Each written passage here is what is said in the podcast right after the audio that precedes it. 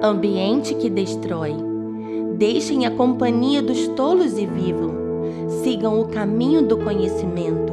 Provérbios 9 e 6. Todo sistema que edificamos baseado em fundamentos de iniquidade nos trará prejuízo, seja relacionamentos, alianças, ministérios, projeções profissionais, tudo irá te custar. O investimento da tua história poderá ser interrompido se tuas concessões contrariarem as leis do Espírito. Corremos o risco de construir e vermos tudo que levantamos ser destruído pelo próprio Deus. Foi assim com Ló e sua família. Não era sobre uma cidade, era sobre um ambiente que cheirava mal às narinas de Deus.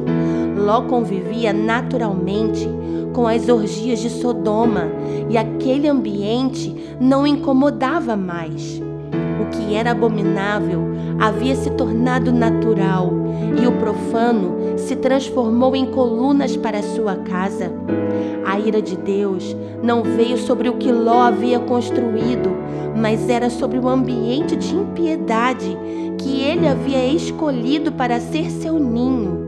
Ló tolerava o que o céu rejeitava, adotava como estilo de vida participar de um ambiente que para Deus era intragável. O ambiente que te governa determinará a preservação do seu destino. Seja radical aos fundamentos do Espírito e você nunca provará o poder do fogo que as edificações das tuas mãos prosperem e o ambiente da tua casa seja firmado por colunas de sabedoria e paz.